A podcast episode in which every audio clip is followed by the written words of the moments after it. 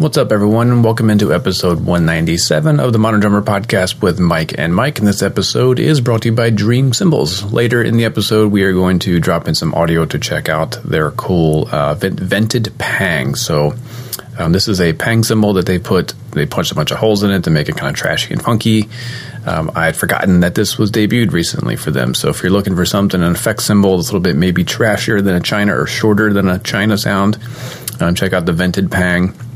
And then later we're going to show what you can do if you stack a vented pang over a regular pang, get a really cool, tight, but big sounding stacker effect. So, um, yeah, go to dreamcymbals.com, uh, follow them on Facebook, Twitter, Instagram. The video demo of what we're going to drop in later is posted on the Dream Cymbals Facebook page, so you can check it out there.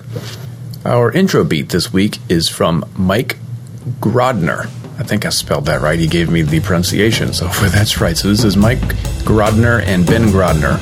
So Mike's son is Ben, and he is a bassist, and he's in graduate school in Ithaca, New York, and they and Mike lives near Portland, Oregon.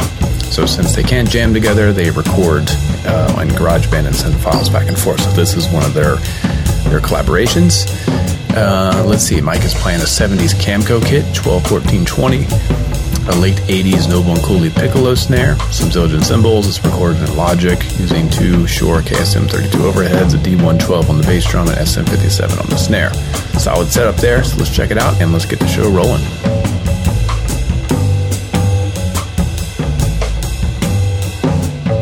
Oh, buddy. How you feeling on this fine summer solstice? First I'm, day of uh, summer, and I'm wearing a jacket, and you can't. Why? Because it's like raining. And it's, it's as soon as summer starts here, it, it becomes miserable again. It's like, yeah, man, summer, go have fun. Nope. My goodness. Can you imagine our international campers that have Ice. tough times listen to us complain that you're talking about it's, oh, it rained today and then I, I've got to complain about a little sinus infection. Now, before the emails start pouring in like, damn, Mike Johnston's always sick. That's a lie. I tra- you don't have my life. I travel internationally so much. I'm telling you, there's something with them 12 hour flights. I don't get sick when I do U.S. clinic tours and I'm driving from place to place. I mean, shaking hands, hugging, it can it can do it to you. But I think it's the it's the international travel, man. There's something to do with a 20 hour day of travel that you're weak and you're around everyone else's germs. Well, yeah, I Uh, mean, it's all recycled air, right? I mean, you're just Exactly. breathing each other's air for 12 hours. I'm, and I'm telling you, there is something going on outside the U.S. where people clasp their fingers behind their heads and then cough and sneeze. like I don't know what the deal is, but I'm like, That's disgusting. Come I'm like, on, I'm not trying to be rude, but can you, could you maybe put a magazine in front of it or something? So, anyways, You need to excuse the traveling with voice. a, with a mask.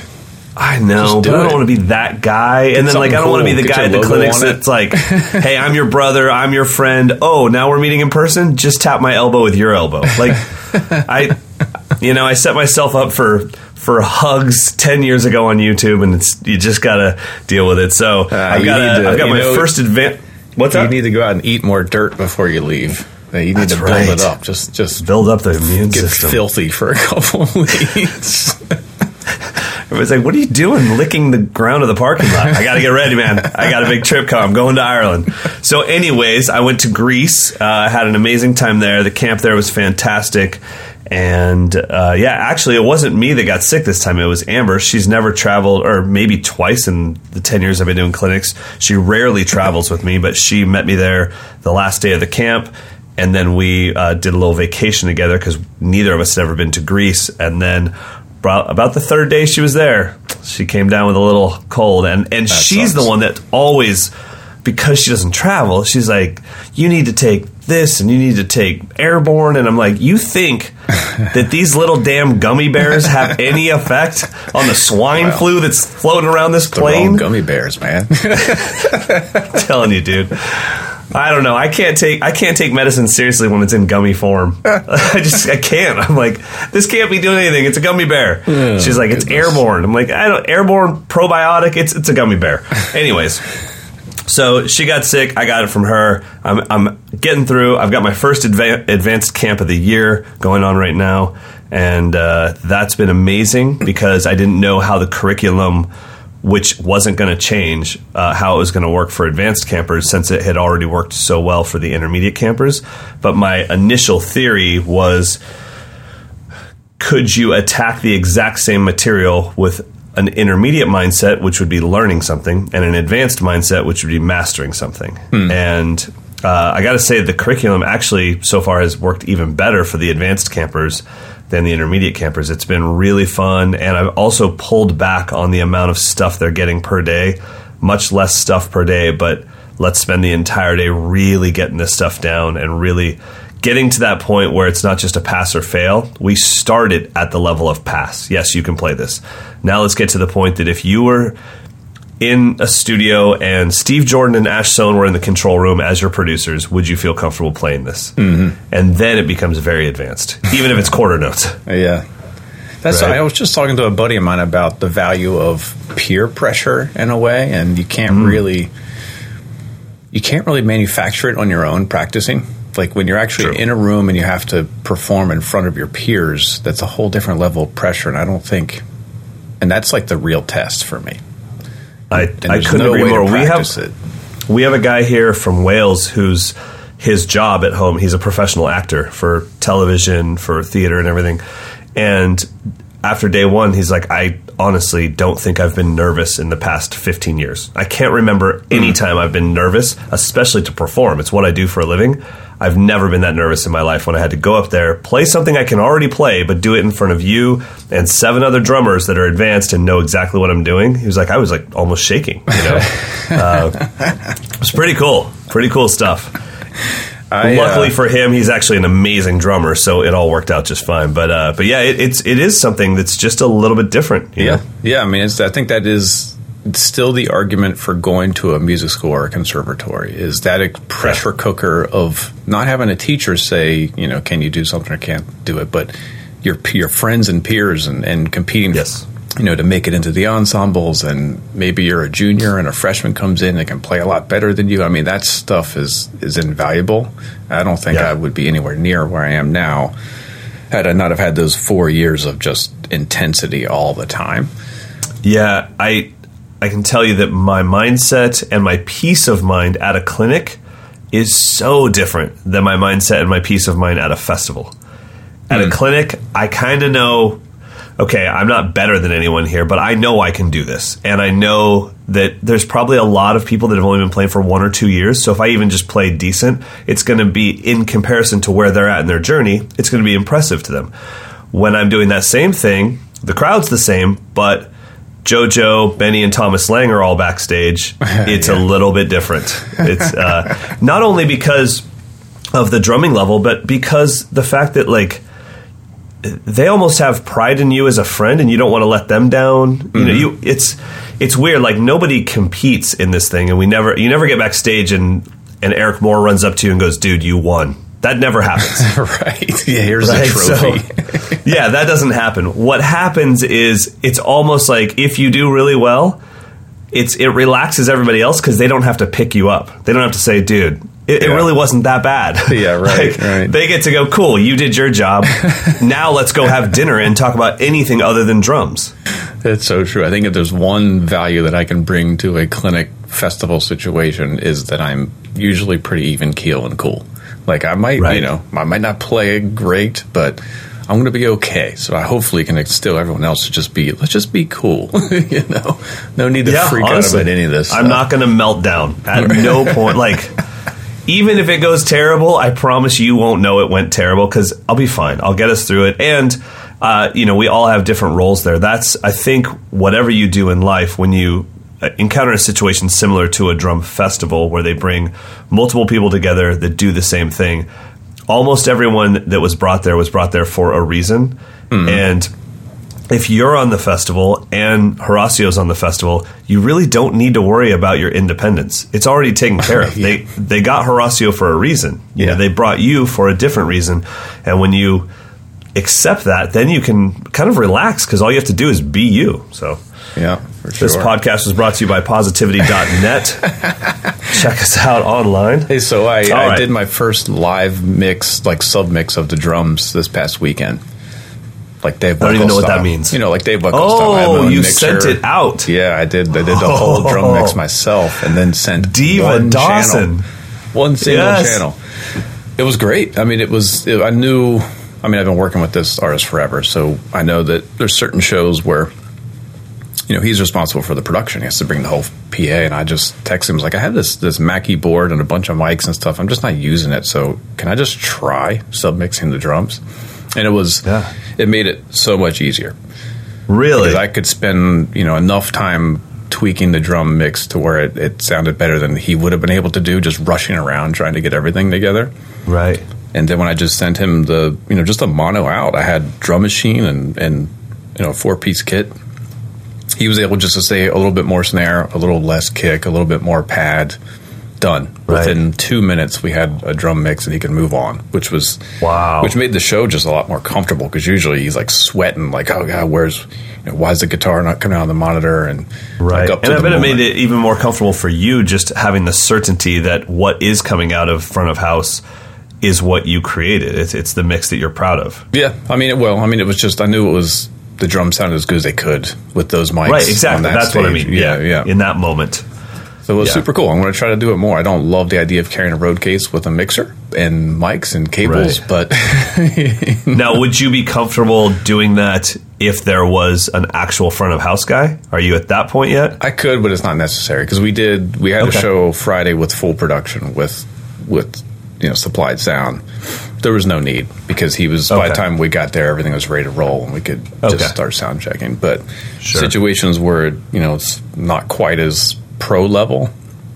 Or if we're responsible for our own mix, I, I'm going to do it every time at this point. It just and I could put the headphones on if I wanted to just, you know, like when we played to a loop, I just could put one ear of the headphone on and not have to worry about it, you know, not being loud enough in the monitor and all that stuff. So anyway, That's really cool. and if you're interested to try that, um, I think it's worth it. You just have to have a little bit of engineering know-how, and that's about it. It doesn't take much. So maybe we could do a segment on it sometime.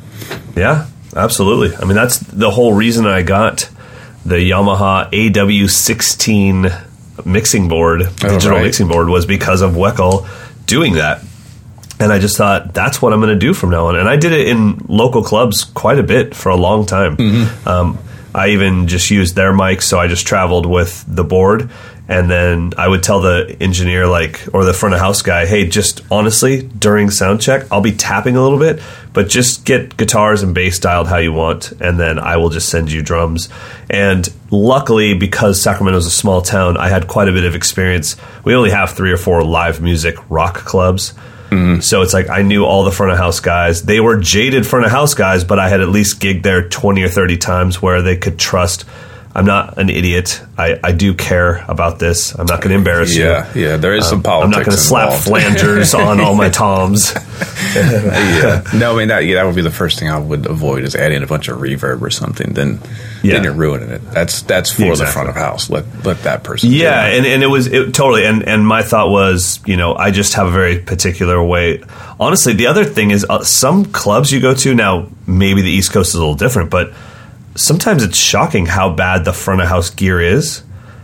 I'm like, you don't have Yeah. compression, you don't have gates. Like I have the Yamaha AW16, I have gates, compression, reverb.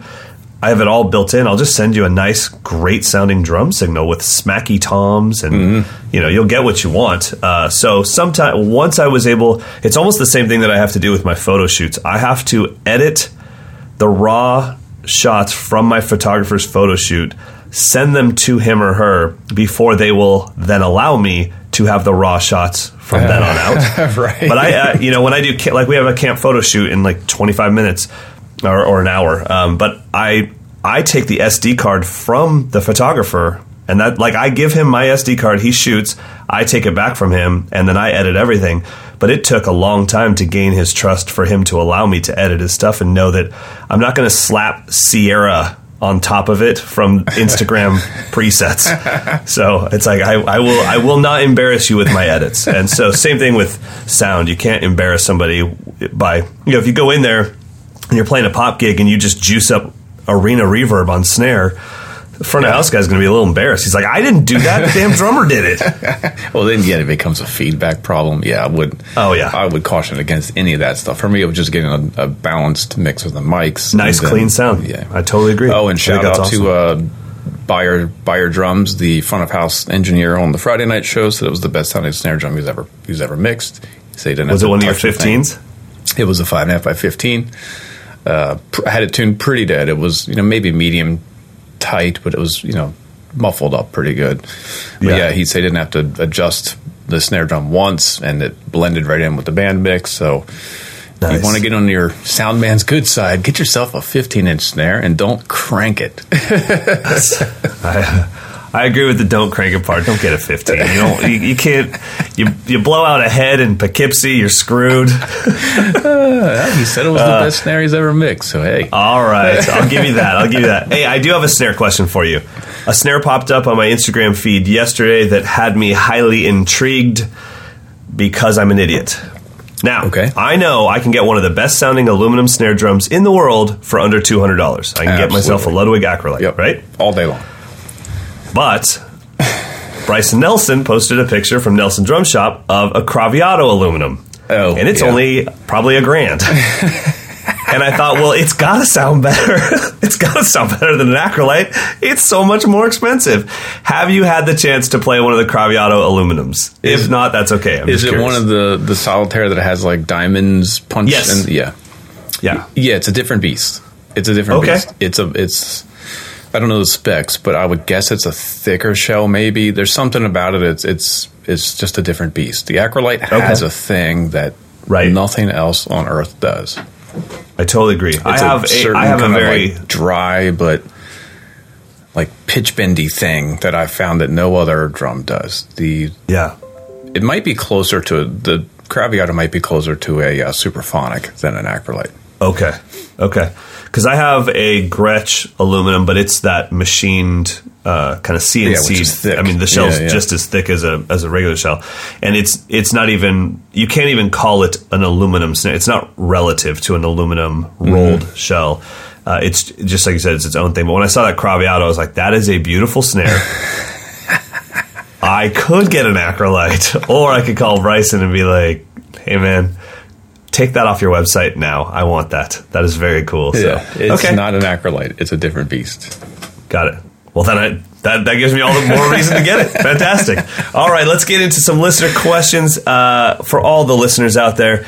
I say this probably a little bit too often, but Mike and I just want to thank you guys so much for the support. There's I can't tell you how much we kind of get out of knowing that you guys even listen to this thing. This is just two dudes talking about drums.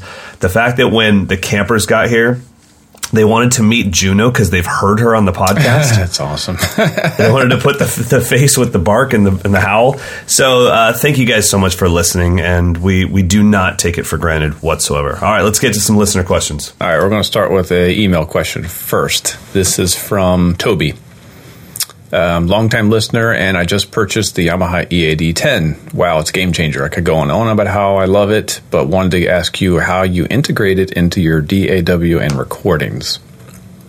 Uh, we use the PreSonus Studio One with an Apogee interface and several different mic pre's. My question is, can I simply go from the rear outputs into a mic pre, and then set those up as a separate track for the E EAD 10? Yes, That is a great question. Yeah. Hundred percent. Uh, as long as you, yeah, as long as your pre has enough gain to, to you know go from a quarter inch output, you might want to run it into a DI box. Um, but yeah, that would be the perfect mix. I do that um, in my studio. I use the EAD 10 as a kind of a poor man's parallel compressor. So I just run the you know the EAD 10 compressor effect cranked all the way up, and then I have like a, a you know a mix of compressed drums that I can blend in with my my closed mics. And I do that exact thing. I run it into a, a stereo DI box. That's what I do. Okay. But yeah, that and the compressor on the E EAD 10 is pretty dope. And I don't know Yeah. if it's just that it's a good compressor. I mean, compression should be kind of the same thing no matter who makes it. But it's a great sounding compressor. Mm-hmm. And I think it's great to have a compressor on the channel that is where that mic is. That placement also Yeah. works great for compression. So I, I I agree with you. I think it could also, even if you don't just record with just that, it could be a great way to bring a compressed, squashed sound into your mix as a secondary channel. Um, I've I've seen a couple people recently. I'm trying to think who it was, but a couple pros that I follow that are doing all of their uh, all their social media stuff is with the EAD 10 now. Yeah. And but Yeah. I didn't know it. I just was like, wow, great drum sound. And then it, uh, it was like hashtag EAD 10. I'm like, no. Because Yeah. I realized, wait, I don't see any mics on the kit. Are they doing what I'm doing, where the mics are just out of frame? And yeah, it's it's quite usable. Yeah, and I'm uh, actually uh, what's our, our buddy Gunner Gun Gun Buns. Gun Buns, is he playing with Bruce Springsteen? He's or is he photoshopping on, that? No, he's on Bruce's new record. Absolutely. What? Yeah. So he's like a real drummer. Yeah, he's not. Yeah, yeah, of course. I mean, I knew that, but I, I don't know. It's just some long haired dude on Instagram Sorry, to me. dude, but okay, wait a minute. There's like, hey, I did the Teen Choice Award for Nickelodeon, and then I'm playing with Bruce Springsteen. That's a whole different level, man. yeah, but I think all of his recent Instagram stuff has been E EAD 10. Yeah. Yeah. Well, but dude, I'm so okay. Come on, there's a few out there like. I, generally, if somebody says, "Oh, I did this," I can go back to my past and be like, "Yeah, I did similar stuff in my day to that." But when it's Sir Paul McCartney, when it's Bruce freaking Springsteen, that's like, damn, like that's a gig, bro. That's that isn't Abel of Laboriel the only one that can do those. Like I thought by law, like it had to be either Josh Freese or Abe Laboriel Jr. and I when I saw those pictures, I was like, he photoshopped that. There's no way he's gigging with Bruce Springsteen. fake. Yeah, totally. All right, well, gun buns, my bad, bro. Uh, I take you way more serious now. it's called profiling. oh, what the heck was I going to say? I don't remember. I have no idea. EAD 10. Yeah, yeah, definitely interface it with. Okay, right, next, question. Uh, this is from it. Steve Smith. Um, I'm observing that even my cursory scrolls through drummer posts on Instagram, this is relevant, are revealing drummers with astonishing speed and physical abilities that I had previously believed could only be executed by elite professional drummers like gun buns. and many of these blindingly fast and accomplished drummers posting on Instagram appear to be insanely young. Um, maybe not the right um, adverb or adjective. To what do you attribute this proliferation of drummers with such advanced speed and skills, and what are your reactions to them? I have one Okay, well, one word answer to that. ahead. YouTube. Yeah. Having YouTube, you can learn so much faster. We did not have that, and we could not learn that stuff as quickly.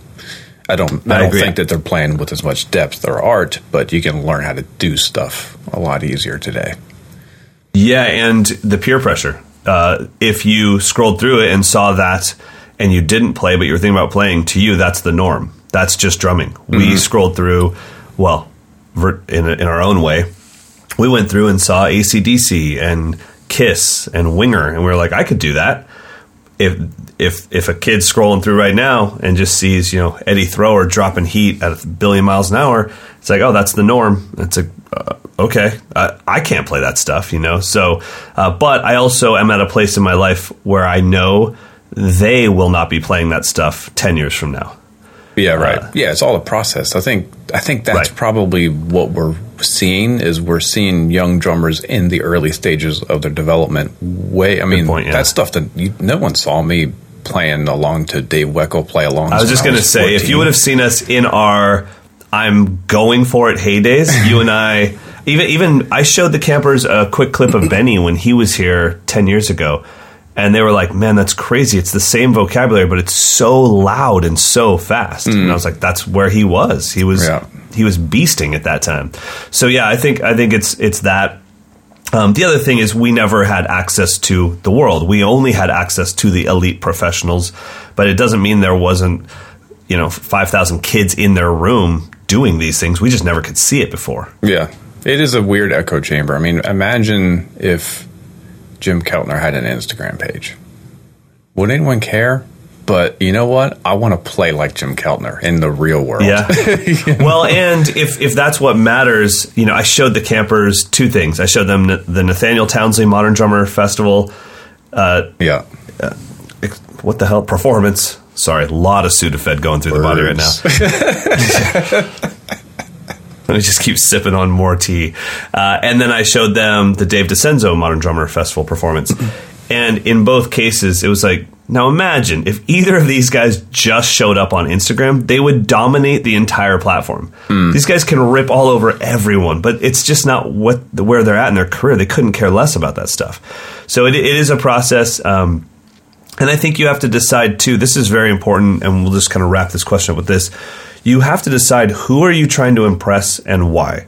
If you are ripping on Instagram and going crazy like the people that you're talking about, are they impressing other musicians? Probably not. They might be impressing some drummers. Yeah. But true. what is that getting them? Unless they want to do drum clinics or unless they want to teach full time, they might be alienating their future career by being so prolific on a social media avenue.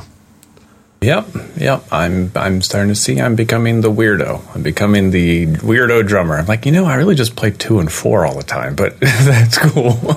They're like, man, you must be really into ballads. You're like, ballads? I'm, that was 120. It's not a ballad. I was ripping. All right, let's all do an right. audio question from Brian. Hi there, Brian here from London, UK. Just wondering about the snare wires on a snare drum. How often do you recommend that they need to be replaced? Or is it something that once you've got them, you don't really need to replace them at all? And secondly, when the snare drum isn't being used, so when you put it in the storage cupboard, do you recommend that we release the snares or do you just keep them tight? Uh, not really sure that if the snares can get too stretched out over time. So when you're not using the drums, do you just keep the snares up? That's it. Thank you very much. That is an awesome question, Brian, because I have the exact same question and I have no answer. Mr. Dawson?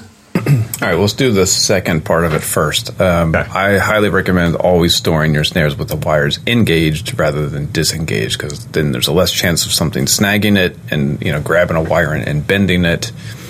Um, nothing's going to happen unless you've got the wires cranked as tight as possible. There's no way that it's going to cause any kind of problem at all. Period. Okay. Um, and also, you can I put like a beer coaster in between the wires and the head, and that keeps it from buzzing. I have no issues with sympathetic buzz in my studio. So, second part of the question. First part of the question, I would replace the wire the the connecting wires. Is that what he's asking about? Like the connecting straps? Oh, or was he talking about the um, wires? I, I think he was maybe talking about at least my question is do the actual snare wires themselves do they lose their snappiness over 20 years like if yeah. i got a 20 year old snare and none of them were bent none of them were broken off do i need to replace the snare wires no and and i would not replace the wires or the bottom head unless you absolutely have to in any situation when any drum it could be 50 years old if if it sounds good and the wires aren't like rattling in a weird way don't change anything because it's kind of like a you know a leather jacket or a, pair of boots. Once those wires are really kind of married into that bottom head, you can't you know you can't reproduce that. It just takes time. Yeah. Um, yeah. So that's the first caution: is if you buy an old drum, don't immediately think the heads are old, so I have to replace them. Sometimes you're going to wish you never did. that's happened to yeah. me. oh, for sure. Happened to me. Um, so the wires themselves I replace if if they're just some like incessant rattling. Usually the middle ones tend to kind of stretch out a little bit and they just kind of rattle a little bit more than mm-hmm. you know, not in a good way, just kind of like loosely right, yeah, rattle. They're just loose, yeah, yeah. Yeah. That's the only time I'll replace them. Sometimes I'll even go far just to cut the loose ones out of it and keep the old wires really? on. Okay. Um, so yeah, I would I wouldn't change them with any kind of schedule ever for any reason. Boom. There we go. All right, so Stu, uh, we've got a, a trio of questions here from AJ. So let's do one of his next. Hi, Mike and Mike. It's AJ from Toronto. I have a couple uh, quick gear questions for you guys. Uh, one, is there a way to set up and tear down your floor tom without looking like an uncoordinated mess? I never know where to put the legs, um, and I'm always fumbling around, turning it upside down. I just didn't know if there was a way to do it gracefully. And second, do you guys always bring a drum rug to every gig, or is it something you you know pre-plan ahead of time? Uh, and in any case, if you show up, there isn't a rug and you need one. Uh, do you guys have any tips or tricks that you use to keep the bass drum from creeping forward? Thanks, guys. Have a great day. Thanks again for doing the podcast and keeping it real. Cheers. AJ, we're always happy to keep it real, buddy. That's what I've, we do. I've never thought about the pack up process of a floor tom before. Okay, let me ask you this. Well, you use cases, don't you? No, I mean only Okay, if I okay. have to. Only if I have to. Okay. I don't. I rarely use cases just because I, I'm in control of my drums. I'm not traveling with a band. It's me taking my drum set to a gig, Mm-hmm. me putting the drum set back into my car, going home. I generally just bring the floor tom legs all the way up, but they're still attached. Mm-hmm. Yep. And then that is the cradle for my 12 inch tom. Exactly. And then you can turn, rotate the, the feet in, so then it In. actually grips the drum. It's a perfect little little faux case. There you go. so I so I do the same thing. Now, as far as a drum rug, I do always have a drum rug with me, and I leave it in the car because I don't want to put my clean drum rug on their dirty stuff. So I have it just in case they don't have a drum rug. Uh, I would say this, AJ, go to Home Depot and just get one of their front door large mats. They're like nineteen dollars. And they're they have a rubber bottom. They're great. They're perfect size for a normal five piece kit. So your hi hat stand is on it, your bass drum pedal is on it for your Velcro and all that, and just keep it in the car. It's it's Yeah. so easy. yeah, I have one of those Black Widow drum maps. It's in my my hardware bag at all times. I would never. I mean, I've made the mistake of just being a little cocky and like, yeah, I'll just use whatever they got. The stage is carpeted; it'll be cool. It's never It's cool. not. It's never. It's not. It's never cool. And make sure you always have these spikes extended, even if you think you don't need it. Extend those Yeah. freaking spikes. Damn, Game of Thrones. Just okay. speaking from experience of being on a gig and just have it ruined by just the bass drum ever so slightly creeping every 10 Yeah, seconds. It's horrible. It's horrible. Yeah, I mean, because it, then it's on your mind the whole night, and then you change your technique, and then Yeah. that that that's no fun for me at all. So All right, so here's a question from Eric. Um, when practicing with the Beatnik rhythmic analyzer, I noticed that when I play 30 second notes, the pad says I'm more accurate than 16th notes at twice the BPM, which is weird considering they are essentially the same. So, for example, 30 second notes at 70, I'm in the mid to high 90s, but 16ths at 140, I'm in the mid 80s to low 90%. Do you think it's a glitch or something else? wow, It's an interesting question. My guess is going to be that the the way that the pad is programmed, it probably has more tolerance for 30 second notes than 16th notes. Hmm. That'd be my guess. There's more, you know, its its threshold of either you're on or off is probably Sure. slightly different. and I wonder if you're playing the exact same thing. Like when you play the 30 second notes, are you accenting 16th notes?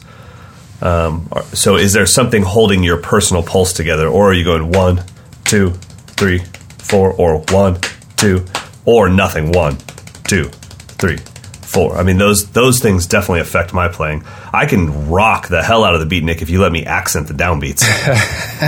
you know, if I have that, int- if I have not internal pulse, but like the external pulse, I'm golden. As soon as you take it away and it's just one, two, maybe three, four should be here somewhere, then we're in some trouble. Uh, yeah, I don't. I don't. I wouldn't. I personally wouldn't freak out about it. I wouldn't be trying to find way, you know, ways to hack the pad. you know? right. Yeah, Just find what's what most doing. difficult and do that. Yeah, if you're playing But yeah, have it click sixteenths. If you're playing eights, have it click eights, and just roll with it. And realize that Agreed. the machine was programmed by a human who just determined what he or she thought the parameters should be. So ninety percent Right. on that thing might might be one hundred and fifty percent in the real world. Yeah. Just consider that, or it could be the opposite. I think for me, what I'm noticing when I practice with that thing is I only look at the numbers after I've played for a minute or so, and I'm then I'm making a I'm asking myself, did I feel like I was on it? And then how did what I feel like actually compare with the, what the screen is telling me? If I don't hear any flams, I don't care if it says 65 percent. I didn't hear any flams. We're okay. I got Yeah. I've got to No, work on my point. hearing a bit. Good okay, point. so let's do uh let's do another print one here. This one is um oh this will be a, a quick and easy one. This is from Damien. What is that crazy looking tom mount system that Russ Miller was using at the 2018 UK drum show? Did you get a chance to look at it? Were you there for his performance? 2018.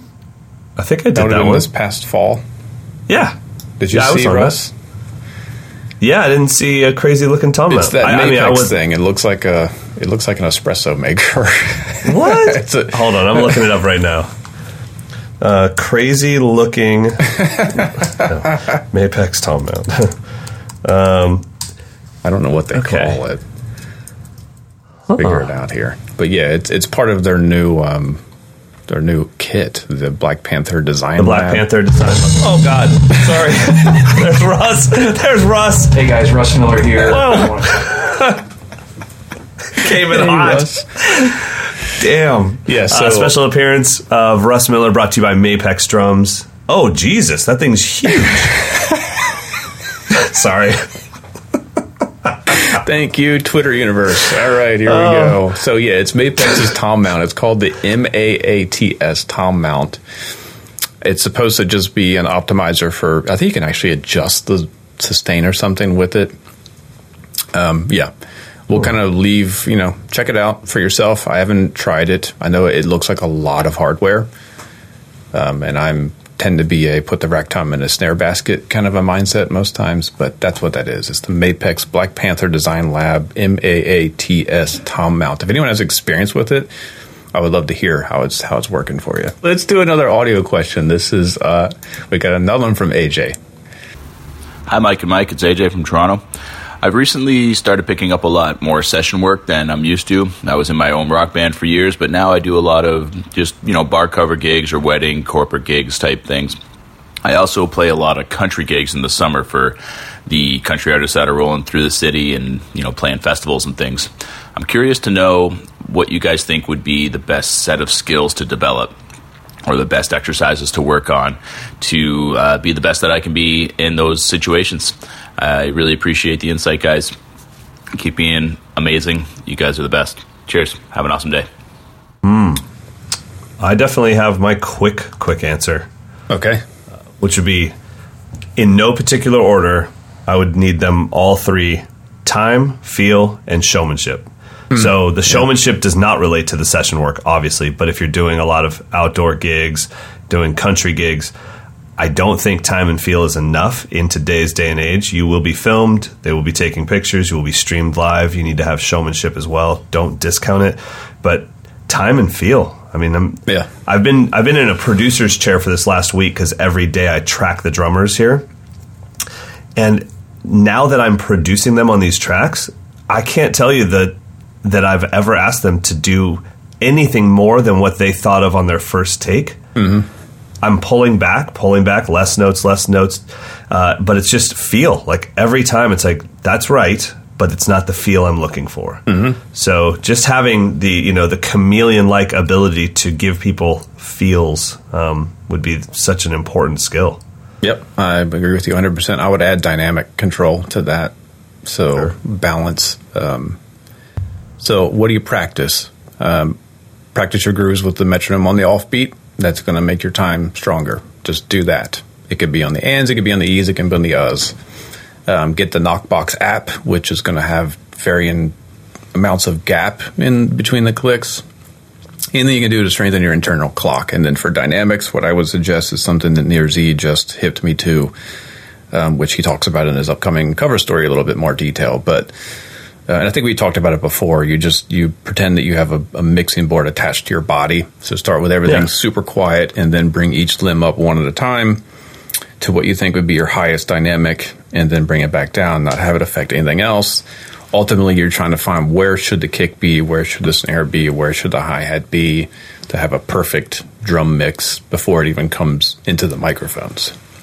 Yeah, That would be my we call suggestion. that the personal mixing board exercise here at camp. But I think I actually got that exact exercise from a DCI video with uh, Kenny Kenny Aronoff. Aronoff. Yes, Yep. that was the one. Yep. Yep, for sure. Yeah. So that was the first time I'd ever heard of that, and and then it happened to me. I was on a church gig, you know, maybe in my mid twenties, and the uh, musical director just said, "Love the groove. I just need more snare." And I got louder, and he said, "No, no, no, no. I don't need more of you. I just need more snare. And, Yeah. and it was a it was a church that wasn't mic'd. There, I was the mixing board. Yeah. My body was. Yeah. And he said, "No, the kick and the hi hat were fine. I just need more snare. I need to feel the snare more." And I Which is- didn't have the physical ability to do it. And then I went back to that Kenny Aronoff exercise and I practiced the hell out of it. And I've been teaching it in camp for ten years now because it's so important. And so many people have a personal volume knob, but not personal faders Yeah. Yep. Yeah. and get quieter and louder, and they just say, "No, I have dynamics." I'm like, "No, well, that's it's actually not the definition of dynamics. Yeah, it's the difference between the limbs." your balance is out So- of whack. And I've found that Yeah. I can play very quietly with the bass drum being a normal volume, and no one's going to say you're playing too loud. It's when your hi hat Mm-hmm. and your snare drum is too loud. I agree. So if you can control well, even that, frequency wise, frequency wise, that hi hat is such an aggressive instrument that we just, unfortunately, most of us that grew up playing rock, that was our timekeeper, our right hand. Yeah. it was how we stayed in time, and then we just brought everything up to that, and bringing that down and allowing those hi hats to support the groove. Uh, is when all of a sudden the groove becomes very pleasing to listen to. So. yeah, cool. All right, next that one is AJ. from Max. Um, how intimate is the relationship between quality of shell and head choice? I have a stage, a Yamaha stage custom kit with 10, 12, 14 inch toms, 20 inch bass drum. I'm using coated ambassadors top and bottom, but I feel like when I had coated emperors on top and clear ambassadors on the bottom, it brought out a better sound of the kit. I want a jazzier sound, but not as high, more punchy, but still with tone. This is an awesome question. Um, and I think when you're in that level, that mid range, entry level to mid range quality drum, the heads are super, super important. I think they're more important than the drum.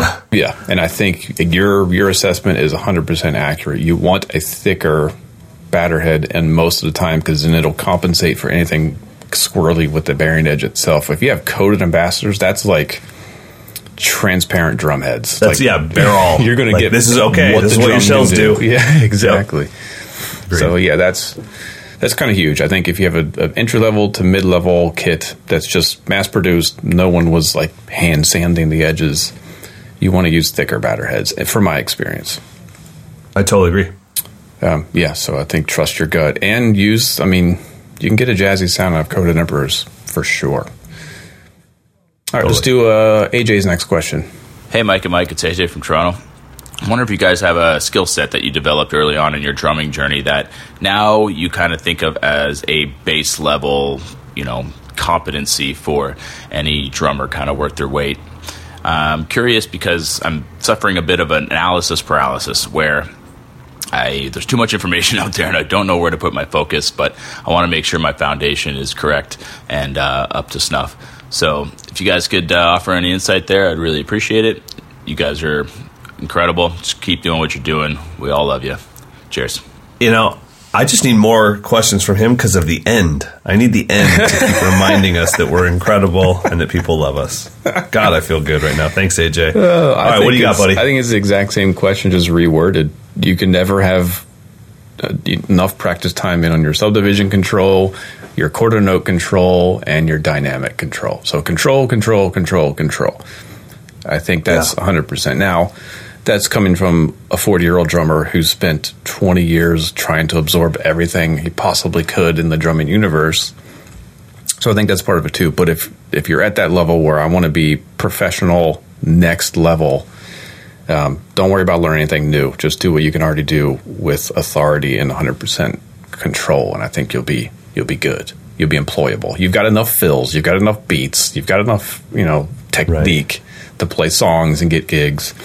But can you hold it all together to where everyone in the band's like, cool, I don't have to worry about the time. Let's have fun now. That's for me the ultimate. The drummer who can take care of that for everyone. And then they can just yeah, it's open funny up. when you say like, is there something you developed early on that has kind of served you?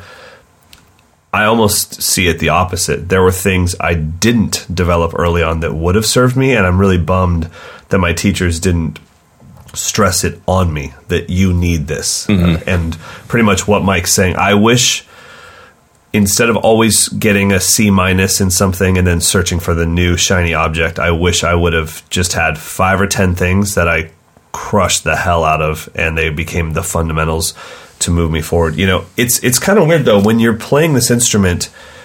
What you think is good time and you think you got an A in it, that's not what you will consider to be good time 10 years later. Mm-mm. And so No it is way. kind of, it's hard to think like, should I move on? In, in your mind at that time, that's all that your drummer mind can handle. And you go, yeah, I've got this down. And it's like, okay, but 10 years from now, you will think that was terrible. I mean, I think back to my earliest like studio recording experiences where you know I was playing on friends' albums or my own band's albums. I knew when we were listening back, I was like, I know I didn't play that 100%. If no one else says anything, I'm going to let it slide. Where I should have been like, nah, that was really kind of wonky and we really should Right. redo it again. But I'm more like, oh, I just pulled the wool over everyone. Cool, let's keep rolling. Oh no, we all know what it's like when they're playing back the track, and you're all sitting there with your kind of heads down, and you're listening to the track, and that fill comes up, and then you just out of the corner of your eye look to see if anyone else's head moves, and if none of their heads look over at you, you're like, sweet, we're keeping it. Even though it rushed a little, we're keeping it. Uh, Oh, and so, so yeah, I think that what I've noticed, same thing as Mike, you know, as as a 40 year old drummer, I've noticed that I'm on this cycle that has been repeating since I was a kid, which is learn something new, think I need more material, get something more advanced, then realize that the fundamentals would have served me better, and I come back to the beginning of drumming, and I cycle again, and then I mm-hmm. need new information, and then I realize I don't need any new information, and I cycle back to the beginning and realize I can't even play double strokes. And that cycle just keeps happening. Yeah. I, I still revisit very basic things and go, okay, but how do I see the standard paradiddle now? It's man, it's an endless amount of possibilities. Yeah, you know, yeah, totally. Yeah, that's for sure. play an ostinato with my feet and hit every seventh note of the paradiddle, and now it's like, man, it's going to take me a while for my independence to catch up to that one. Yeah. So it's you know, uh, it- yeah, it's it's a cycle, but I I don't think uh, there's anything. AJ, I know you're playing because I've seen a bunch of your videos on Mike'sLessons.com.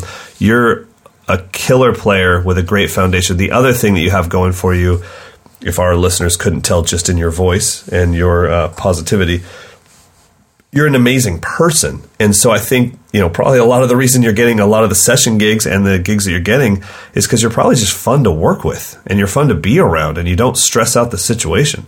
People Yeah. are going to hire that every day of the week. So just keep being you. And just like Mike said, keep working on those fundamentals, get that time in check. Uh, if, if anyone's not going to hire you, let it be for artistic reasons, but not because you dragged or you rushed or you played too busy. Maybe it's just, hey, you're just not the right guy for this gig. You can handle that. But it sucks when someone behind your back is like, that guy's all over the place.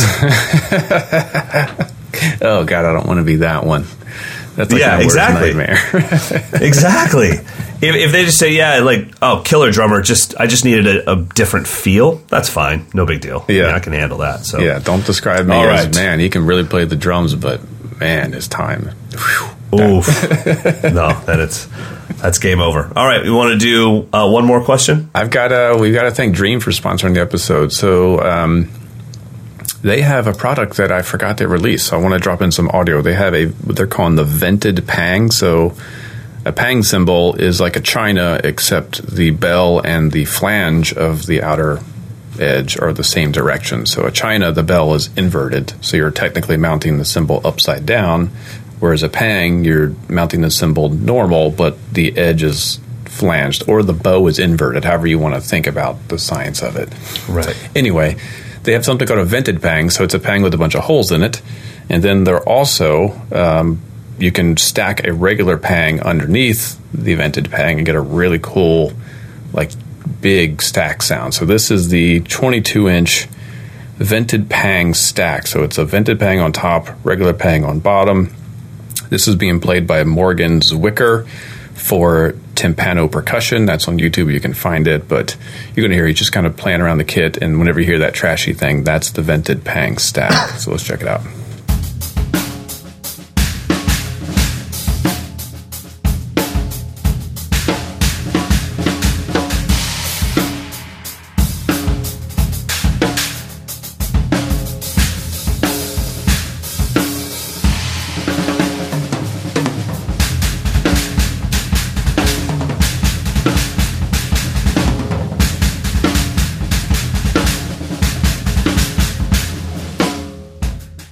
That's a surprising sound out of such. It's a 22 inch stack. Yeah. two China quote unquote cymbals stacked on top of each other.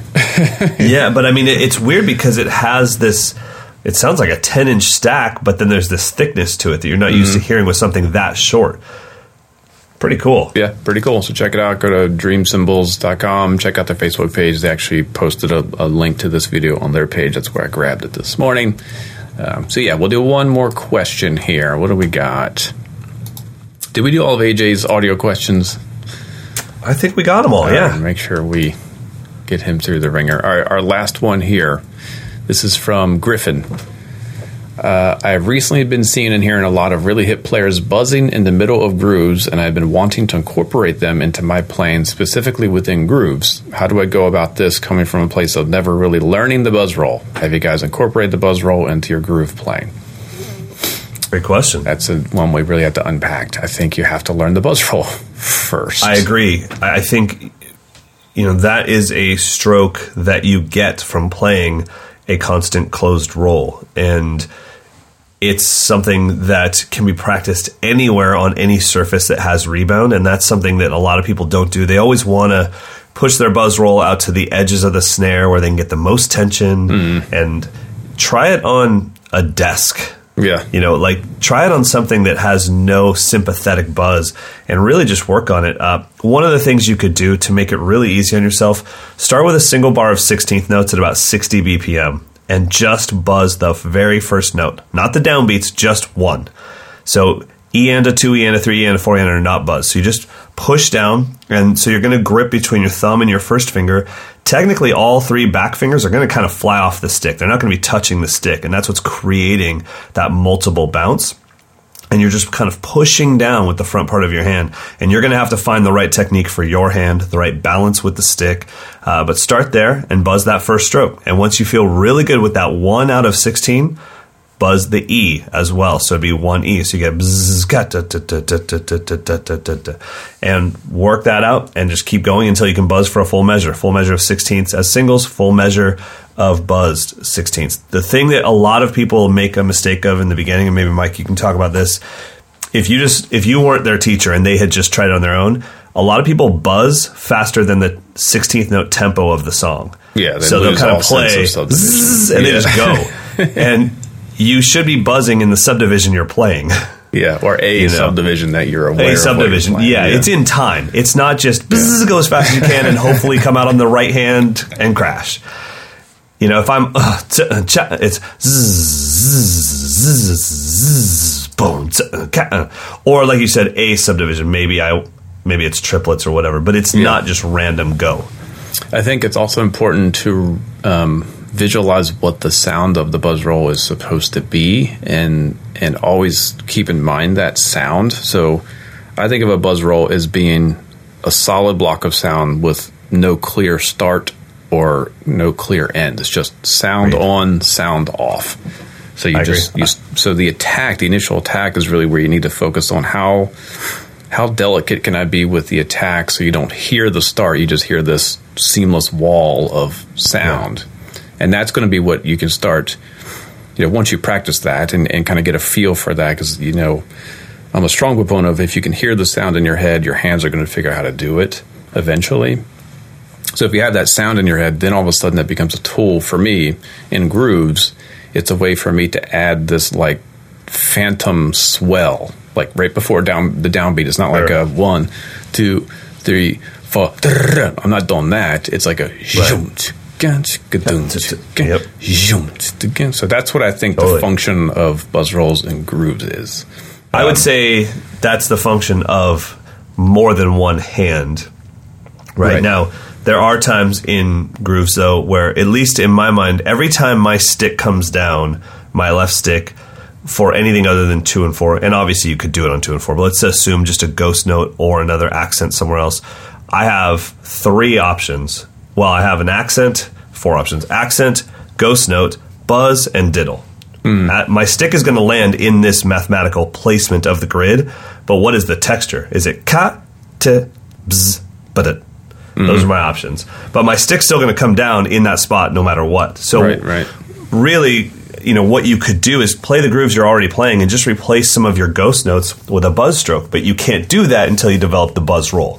Yeah, you need to definitely spend some. Time. There's a good um, a good series of exercises if you go to robknopper.com. So that's Rob K N O P P E R.com. He is the percussionist with the Metropolitan Opera here in New York City.